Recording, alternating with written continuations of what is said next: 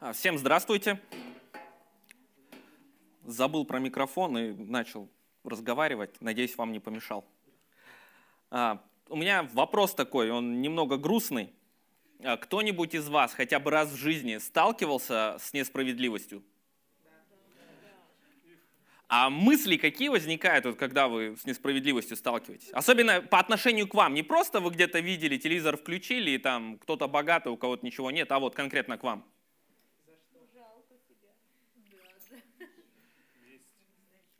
Да, а, а, особенно когда ты ничего сделать не можешь, охота, чтобы справедливость пришла. Вот, вы знаете, я еще о чем думаю в такие моменты. А, как бы сделать этот мир добрее? Как бы его исправить вообще? И очень многие люди, я так понимаю, этим вопросом задавались. Я понимаю, что и вы, у вас у многих это отзывается. И мы, в принципе, не одиноки. Разные способы для этого испытывают. Сегодня я вам еще один расскажу. Вот. Вообще пастор на прошлой проповеди практически все рассказал. Вот. Э, основную мысль передал, но сегодня еще что-нибудь дополним.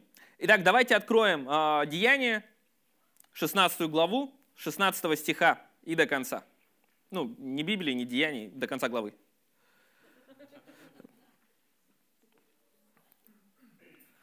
Случилось, что когда мы шли в молитвенный дом, встретилась нам одна служанка, одержимая духом прорицательным, которая через прорицание доставляла большой доход господам своим.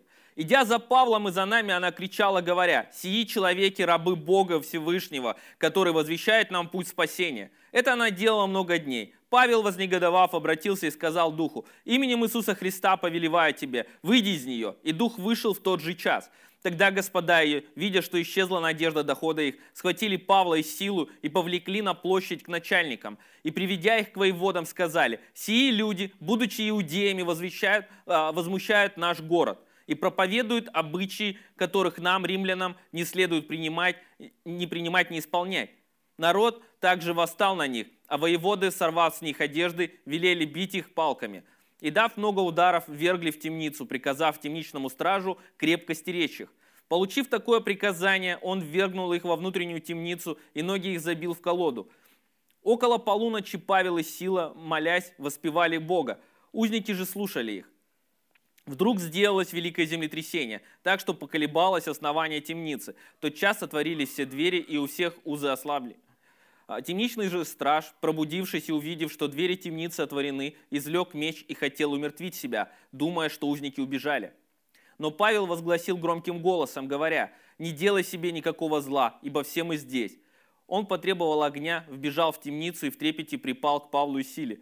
И, выведя их вон, сказал, «Государи мои, что мне делать, чтобы спастись?» Они же сказали, «Веруй в Господа Иисуса Христа, и спасешься ты и весь дом твой» и проповедовали Слово Господне ему и всем бывшим в доме его. И взяв их в тот час ночи, он омыл раны их и немедленно крестился сам и все домашние его. И, приведя их в дом свой, предложил трапезу и возрадовался со всем домом своим, что уверовал в Бога. Когда же настал день, воеводы послали городских служителей сказать, «Отпусти тех людей». Темничный страж объявил о сем Павлу. Воеводы прислали отпустить вас. Итак, выйдите теперь и идите с миром. Но Павел сказал к ним, нас, римских граждан, без суда, всенародно били и бросили в темницу, а теперь тайно выпускают? Нет, пусть придут и сами выведут нас. Городские служители пересказали эти слова воеводам, и те испугались, услышав, что, эти римс, что это римские граждане. И придя, извинились перед ними, и выведя, просили удалиться из города. Они же, выйдя из темницы, пришли к Лидии и, увидев братьев, поучали их и отправились. Итак, а, Евангелие пришло в Европу, и его уже невозможно остановить. Процесс начался. Павлу и Силе некогда отдыхать. Они служат в этом городе, там какая-то деятельность у них. И вот они идут молиться, и на пороге, где-то вот по дороге к ним попадается девушка, которая была одержима. Она была одержима а, таким образом, что могла предсказывать будущее. И она просто поняла, кто перед ними. А, не она, а бес, сидевший в ней, понимает, кто перед ними. И начинает кричать. Это рабы Бога Всевышнего, да? это рабы Бога Всевышнего. И Павел, решив, что это слишком агрессивная реклама, прекратил это. И казалось бы, зачем? Это же реклама. Она уважаемый человек, все знают, что у нее есть талант, а, что это не просто человек, что она что-то знает, чего мы не знаем. И как бы это свидетельство авторитетного человека. Мне кажется, почему? Во-первых, это, от этого устаешь. А, то, что описано об одержимых людях в Библии, а, вот, подсказывает мне, что это было не очень приятно, такое соседство. Да? Вот представьте просто, вы кушаете, вы с кем-то пытаетесь разговаривать, вы э, благовествуете, а у вас перед вами стоит женщина, которая корчится и кричит, это рабы Бога Всевышнего. Ну, устаешь, просто тяжело, и она отпугивает людей. Второй момент, который мне кажется наиболее важным, это не было рекламой.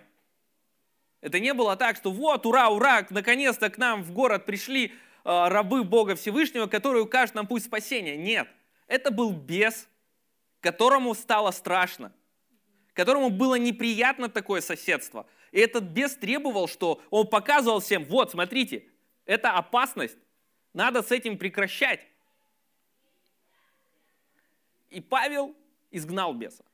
А, тут есть важный момент, что я сейчас грубо, не вдаваясь вот во все подробности, а, этот город был под покровительством Бога, который предсказывал будущее, да, вот э, римского или греческого, ну там небольшая разница, ну в общем, э, вот этот, э, как бы он казался э, хозяином этой территории. И когда Павел ему сказал, выйди, пошел вон, не было борьбы, не было схватки. Он просто сказал, пошел вон, и, и дух вышел. Павел тандеме с Иисусом очень быстро решили эту проблему. Но здесь написано, что это продолжалось несколько дней. Почему Павел не решил эту проблему раньше? Я думаю, он предполагал, что будет дальше. Потому что хозяева, увидев, что беса из девочки изгнали, они не обрадовались за нее, что вот, наконец-то, а, девочка будет себя нормально чувствовать, сможет нормально жить. Ну, насколько вообще может жить нормально рабыня, я не знаю. Да? Я просто решил для себя, что я буду думать, что ее выкупили потом братья и сестры, и у нее было все хорошо. Вот это не, не ересь, надеюсь, мне просто вот приятнее так думать. Ну, в общем, эти люди, а, столкнувшись с силой, способной вышвырнуть беса одной фразой, а, столкнувшись с тем, что э, человек, которого они давно знали, перестал мучиться от присутствия злых сил в ее жизни, они не испугались, они не обрадовались, они посчитали убытки. Теперь нам на что жить? Раньше мы были уважаемые люди, к которым приходили всегда, и мы говорили, вот она, или мы говорили, нет, с вами мы не будем работать. То есть они кем-то были. А теперь, теперь нет, этой власти нет, этого дохода нет. Павел затронул то, чего нельзя трогать. Традиции да, вы помните, да, что они Богу поклонялись, который предсказывал, то есть все считали, что это вот в нашем-то городе как раз все так и должно быть. Вот такие бесы должны быть в нашем городе. Да? Он коснулся традиций и коснулся карманов. Вещи, которых у людей вообще касаться нельзя. Мы можем, в принципе, ну вот, много людей поддержали этих э, хозяев этой рабыни. Они тоже пришли, начали возмущаться, требовать, чтобы э, Павла и Силу наказали. Да, и мы можем их осудить, что вот они, злые люди, слепые, вот же Бог работает, вот прям ситуация, когда Бог работает, давайте, вот, славьте Бога. Но на самом деле, если посмотреть свою жизнь, я думаю, мы тоже можем увидеть, как мы ставим традиции и доход э, превыше Писания. Вот вы знаете, э, вот мне кажется, что этот период недавно у меня был, э, но на самом деле уже 9 лет прошло, но до 30 лет ты, в принципе, не человек. Вот. Я ношу бороду, чтобы выглядеть старше, потому что люди тогда нормально разговаривают. Если вы пробовали до 30 лет обличить кого-то старше вас, это очень сложно, потому что ты всегда натыкаешься на один аргумент, с которым ты не можешь спорить. Ты слишком молод, чтобы мне это говорить. И все, ты ничего не можешь сделать. Это вот традиция спорит с Писанием. Потому что этот человек опытнее, он старше, и как бы и вообще какое право я вот до 30 лет вообще пацан, не имею права ему говорить. Нет. То есть вот такие ситуации, они часто бывают. Бывает и хуже, но не будем сегодня об этом. Вот. В общем, толпа собирается, хватает наших братьев и приводит к руководству и говорит, это вот евреи все нам сломали. А, есть информация, что перед этим как раз евреев выгнали из Рима, и это была такая вот э, модная э, вещь э, наказывать евреев. А эти еще и какие-то смутьяны, их отдают властям, и власти, чтобы успокоить и порадовать народ, заставляют их бить, срывая с них одежду, что мне кажется неприятно быть голым перед толпой, избивают их и бросают в темницу, требуя от стража, чтобы к ним было особое отношение. Сегодня, кстати, день прав человека. Да, и вот как вы думаете, какие права тут вот соблюдены? Было ли медицинское свидетельствование, да, там, э, суд вообще не было. Просто что хотели с ними, то и сделали. Э, народу нужно видеть кровь, чтобы успокоиться. Там толпа собралась, как их успокоить? Избить кого-то, да, вот, вот виноватые, у нас на них злость, и мы сейчас отлупим и, и будем довольны ходить. А, что происходит, когда Павел и Сила попадают в тюрьму? Вот эти вот люди, избитые, голые, а, невинно, да, они в тюрьме, помните, не за что. Они сделали хорошее дело, помогли девочке, и их за это бросают в тюрьму, избивают. Они в колодках. То есть они закованы, э, там специальные такие приспособления, которые стесняют их в движениях. И они во внутренней тюрьме. То есть это какой-то подвал в подвале. И это древнеримская тюрьма. Э, то есть там нет канализации, там ничего. Это ужасное место. Ужасное место, оказавшись в котором, я думаю, мы бы огорчились. Наше бы настроение упало. Но эти ребята не унывают, поют, общаются и поют и славят Бога они настолько проникновенно, что их соседи, другие заключенные, тоже начинают слушать. Далее происходит обычное для наших братьев дело. Землетрясение, колоды падают, да, они освобождаются. У них появляется возможность просто встать и выйти из тюрьмы. Их заточили в самую глубь, откуда точно не выберешься, но у них появляется эта возможность. Прибегает страж, и он понимает, он, видя открытые двери, он понимает, что Свято место пусто не бывает. Если нет заключенных, там окажется он. И он уже хочет себя убивать. Там, видимо, были еще какие-то люди, потому что он требует огня, да, посмотреть все. Я, я не знаю, где они были в это время, что с ними было, как-то нет информации. Но, в общем, этот человек решил, что все, жизнь кончена, и как бы простой выход, самый безболезненный – это убить себя – но тут Павел его останавливает, говорит, не надо, мы все здесь. Вообще, э, не знаю, задумывались ли вы над личностью людей, которые охраняют тюрьмы? Было несколько исследований психологами, насколько э, эта работа искажает вообще характер человека, его отношение к жизни. Вы представляете, сколько зла они видели, насколько искусных лгунов они встречали. То есть недоверие, неверие в добродетель – это залог того, что они могут выжить вообще. То есть если ты будешь простачком доверчивым, тебя там убьют. Или просто так подставят, что тебя посадят рядом. То есть это такая особая каста людей, которая очень много плохого в жизни видела. И когда страж увидел, что ну ладно, эти двое, они вообще странненькие, не убежали, но другие заключенные тоже никуда не ушли. Другие заключенные тоже никуда не ушли. А это были ребята, которые там, многие за дело были. Многим какое-то наказание угрожало. А, мы все, да, кто читал Библию, понимает, что а, в то время не церемонились. Да, если тут вообще просто так вот избили, то за дело могли очень серьезно спросить этот человек увидит, что вот не сбежали они. подумал, что-то здесь не то. Надо в этом как-то разобраться. И, видимо, человек был очень мудрый, потому что он сразу сказал им, как я могу спастись?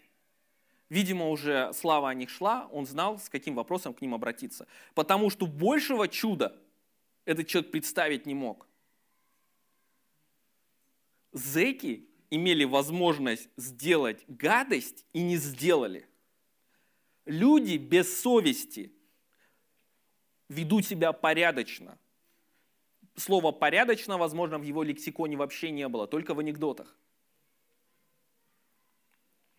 И Павел ему говорит, веруй. Не сиди, медитируй десятилетия, и тогда ты достигнешь какого-то просвещения, и тогда не сделай какое-то хитрое упражнение, чтобы... Нет, просто веруй. Вот э, кто рассказывал Евангелие хотя бы раз, вам задавали такой вопрос, что, просто веришь, что ли? И все. Мне часто такое задают, такой вопрос задают, и я думаю, ну в смысле просто, вот почему вам кажется, что это так просто? С одной стороны, да, но с другой. Смотрите, а, есть разница между верой и просто принятием информации о том, о том что Иисус был, о том, что Бог есть. А, помните, да, там э, и бесы знают, у них, они прям не то, что верят, они знают, что Бог есть трепещут, но продолжают жить, как жили. Вот это бес, который в этой девочке, он конкретно знал, с кем имеет дело. Есть разница между тем, что мы просто знаем, и тем, как мы живем. То есть, если ты веришь, что Иисус, Бог, родился от девы, а потом умер за наши грехи, то есть это написано в Библии, значит все, что там написано еще, это тоже правда, и это уже сразу же превращается не просто в сборник цитаток, это не рекомендация, это истина. И она должна влиять на твою жизнь. Это вера. А когда я просто, ну да, есть Бог, я дальше пошел. Нет, это не вера. И здесь а, описано, как Бог вот через это чудо коснулся а, жизни вот этого человека, который охранял тюрьму. И он повел их домой. Просто представьте картину. Вот женщины, ваш муж, работая в тюрьме, приходит с какими-то голыми, избитыми людьми. Это кто? Да, ребята, что за ребята? Ну, в тюрьме сидели. Как сидели? За что сидели? Ну, рабыню сломали, их там вообще весь город ненавидит. Нормальные ребята, стол накрой. Просто, вот я, знаете, знаю одного человека, он живет в Петропавловске, Бог его коснулся каким образом? Он служит бомжам. Он видит бомжа на улице, берет его, тащит домой, отмывает, э, помогает ему. Он живет у них дома его жена медсестра, то есть люди, которые очень любят чистоту, прям обожают. Я не знаю, вот, ну, она тоже свидетельствует, с радостью рассказывает про тех людей, а, которым они послужили, которым они помогли обрести семью вновь, там, встать на ноги. Ну, то есть, вот Бог так коснулся его, я не знаю, как вот первый раз вообще, что происходило. Я постеснялся спрашивать. Но про них даже это, есть репортажи в светских э, передачах. То есть там они помогли одному человеку обрести семью, там, с которой он был в конфликте. Но Бог работает. Но вот просто э, насколько э, нужно быть женой хорошей, да, чтобы принять такую причуду мужа. Но как бы через эту причуду они все спаслись, слава Богу. То есть Павел силой рассказывает Евангелие. А, и тем людям, которые были у него в доме. А, там, видимо, не только семья, но и слуги, то есть там было много людей. А, когда пришло время их освобождать, воеводы, ну они так, в общем, начальники же, они просто говорят, идите скажите, могут убираться из нашего города. Мы, в принципе, ничего не имеем. Ну, как бы, какие претензии-то к ним могут быть? Ты же не можешь э, там сказать, они беса изгнали. Ну, возможно, бы поверили, возможно, нет, это же как доказывать надо. То есть э, в Риме закон работал, на самом деле. У нас до сих пор вот это римское право, оно, мы до сих пор им пользуемся. Да? На основе его наши законы построены. Вот, э, если есть юристы, не кидайтесь ничем. Я опять грубо все, да? Обобщил. Вот, но Павел, вот, вот честно, я вырос как шпаненок на улице, и когда нас забирали за дело в милицию, а потом отпускали, мы радовались. Вот, мы просто радовались. Мы были счастливы, что мы вообще отсюда вышли. Даже когда не за дело. Ты просто попадая э, в полицию, вот, э, будучи тем человеком, кем я был, я понимал, что, ну, в принципе, окей. Я просто, возможно, не помню, что я что-то сделал. Возможно, я просто не знал, что я закон нарушил. Вот. И поэтому каждый раз, когда я пересекал порог э, полицейского участка, я допускал, что я уже э, вернусь каким-то другим образом и через пару лет. И я всегда был счастлив. Мы с друзьями там прям рассказывали друг другу, а прикиньте, а нас... То есть просто вот, даже если нас не за дело забирали, мы были счастливы, мы всегда писали, никаких претензий не имеем. Спасибо, нас отпустили. Но Павел, он немного такой профарисейный, такой, все должно быть по закону. Он сказал, так, стоп, я гражданин, у меня есть права. Вы на них наплевали. Извинитесь. И представляете, начальство города бросает все свои дела, извиняется перед этими избитыми иудеями. Да, это вот тренд такой, ненавидеть иудеев, изгонять их из Рима, а эти два, и то есть, ну, люди видят это люди становятся свидетелями того, как воеводы извиняются. И просят, пожалуйста, уходите. Что было потом?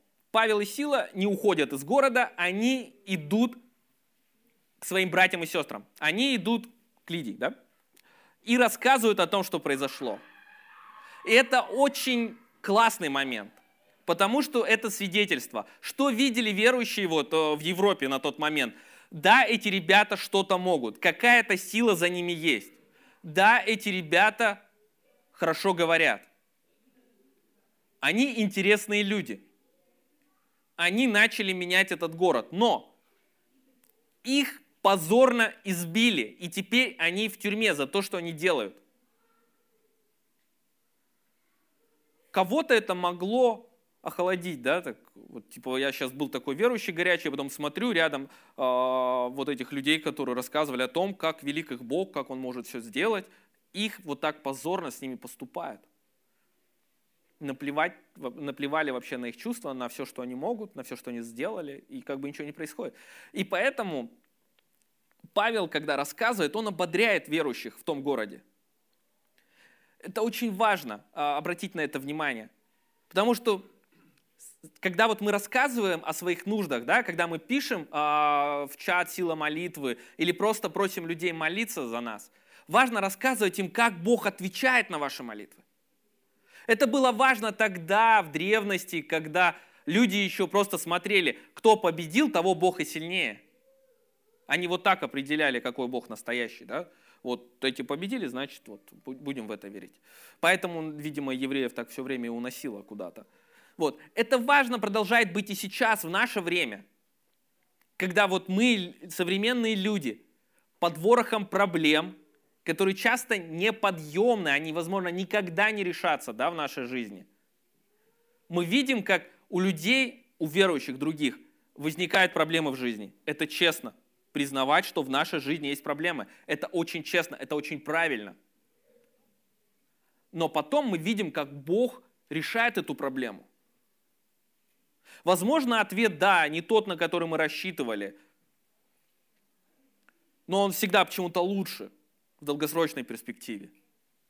То есть не только говорить о том, как вам плохо, но и о том, как Бог пришел в вашу жизнь и решил, как вам стало хорошо, когда вы помолились, когда братья и сестры помолились. Мы ободряем друг друга. Бог через это действует. Это необходимо всем. И Теперь перейдем к применению. Я вижу, что этот отрывок о том, как Евангелие распространяется. Ничто не может его остановить. Мне очень понравилось слово «неудержимые». Вот, да, Сильвестр серьезный мужчина, но куда ему до нашего Павла? Наших точно не остановят. Ничто не могло остановить Евангелие. Ни вопли беса, ни какие-то побои, возмущения толпы, ни тюремное заключение. Вообще у врага могла возникнуть мысль, если он будет в тюрьме, будет все нормально, безопасно. Что он оттуда сделает из тюрьмы? Нет. Евангелие не запереть. Павел и там благовествовал. Вообще, если посмотреть, кому он благовествовал, это э, ставшая бесполезная рабыня, это понаехавшая Лидия, зеки, вот, и тюремщик. Вот такая компания окружала их. В общем, э, враг надеялся, что изолировав Павла, он проблему решит, но нет. Евангелие невозможно остановить. Если есть человек, который взял на себя обязательства – понимает свое предназначение, понимает свое призвание, имеет дерзновение, все, Евангелие не остановить. Самая большая причина, по которой Евангелие может не идти дальше, это наша лень, наше бездействие. Это самая сложная проблема на пути Евангелия. Все остальное решаемо. Я надеюсь, что никому из людей в этом зале не придется применить слово вот точь-в-точь, как было у Павла и Силы. Никому не придется быть избитому э, и опозоренному. Надеюсь, ну, призвание есть призвание. Куда мы денемся, если Бог скажет? А, просто, если у вас э, не, ну, а, не возникает идей, как это можно использовать, просто смотрите, то место, в которое Бог вас поместил, ваша работа, место вашей работы, место вашей учебы – даже если оно похоже на пиратский корабль, все злые, никто вас не любит, это место вашего служения. Это место, где вы можете быть светом и солью. Эти люди не просто так в вашей жизни оказались. Несите им Евангелие. Помните, я в самом начале задал вопрос, да, вот, ну, сказал о том, что есть способ, как сделать этот мир добрее и лучше. Рассказывать Евангелие. Смотрите, а, была рабыня, которая страдала. А, через Евангелие, через служение Павла ей становится легче. Она начинает нормальную жизнь, более-менее нормальную. Ну, по крайней мере, бесов в ней нет. Были зеки, которые, люди, которые а, вели себя отвратительно, плохо. Это люди, которые причиняли боль другим. Через служение Павла, через Евангелие они меняются и, и перестают так себя вести. Люди вокруг них перестают страдать. Мир становится лучше. Хотите, чтобы в вашем коллективе изменилась атмосфера, вас стали лучше принимать, расскажите Евангелие. Это не изменит, возможно, весь мир, да, и не сделает его идеальным. Идеальным он станет потом, все знаем когда. Но атмосферу конкретно в вашем коллективе можно изменить в лучшую сторону. А, я верю, что Евангелие способно на это. А, Мое личное применение. Вот э, меня очень зацепила история а, с действиями беса очень часто, когда мы используем, вот слышим что-то там, Иисус Христос, Библия, Церковь, все, сразу же христианство. Сразу же надо прослушать, всем порекомендовать, показать и жить так, как там говорят. Но проблема в том, что не все религиозные речи, они христианские. А, я думаю, понимаете, да, в чем разница? А, религиозное это может быть все что угодно. Просто вот э, с какими-то культами связано, это уже религиозное. Да, по науке мы тоже религия, но тем не менее, давайте будем разделять живую веру и религию. Вот. То есть вот не все, не все проповедники, не все, что вам говорят, а, не все это христианство, не все это от Бога. Все надо проверять. У нас обычно какой основной критерий? Э, Михея 2 глава, 11 стих. «Если лжец и мошенник придет и скажет, я буду тебе пророчествовать о вине и хмельном питье, то он и будет достойным проповедником этому народу». Почему Михей считает, что такой человек будет достойным проповедником? Потому что он будет говорить то, что нравится. Вот мне вот это нравится и классно. Я буду так поступать. А вот эти меня обличают, я их не буду слушать. На самом деле это моя боль. Почему меня э, это зацепило? Почему это отозвалось? Не так давно ушел из жизни мой хороший знакомый. Он был очень сильно болен. И курс лечения, который он должен был пройти, чтобы выжить, он был очень болезненный и неприятный. И в его жизнь стали приходить люди, которые начали ему говорить, плюнь на врачей, вот на это лечение, просто молись и еще там всякие эти народные средства. Человек умер. Потому что э, я понимаю, что было трудно решиться на это лечение. Это реально больно. Э, я видел людей, которые вот сразу же после процедуры, с этим сталкивался. Это тяжело просто быть рядом. А я не знаю, как вот э, переносить это. Это очень больно. Но эти люди подкрепляли его страх. Они подкрепляли, подкрепляли, и он сдался. Это такая информация, религиозная, она может убить. Она может увести вас в ересь, навредить, может подтолкнуть вас на преступление. Поэтому проверяйте. Что-то услышали, открывайте Библию, смотрите, что там написано. Честно, я не помню, ну подскажите мне, пожалуйста, есть ли отрывок, где Бог борется с врачами – где он говорит, будь прокляты, вот эти вот люди, которые вам лекарства дают. Если там есть, пожалуйста, скажите мне, я извинюсь. Но я не помню такого. Просто, что бы вам ни сказали, если вы собираетесь на этом основывать свою жизнь, если вы собираетесь это рекомендовать кому-то, откройте Писание сначала и проверьте. Проверьте свое сердце, проверьте это слово, которое вы услышали. Если там что-то не сходится, просто прекращайте к этому прикасаться держитесь от этого подальше.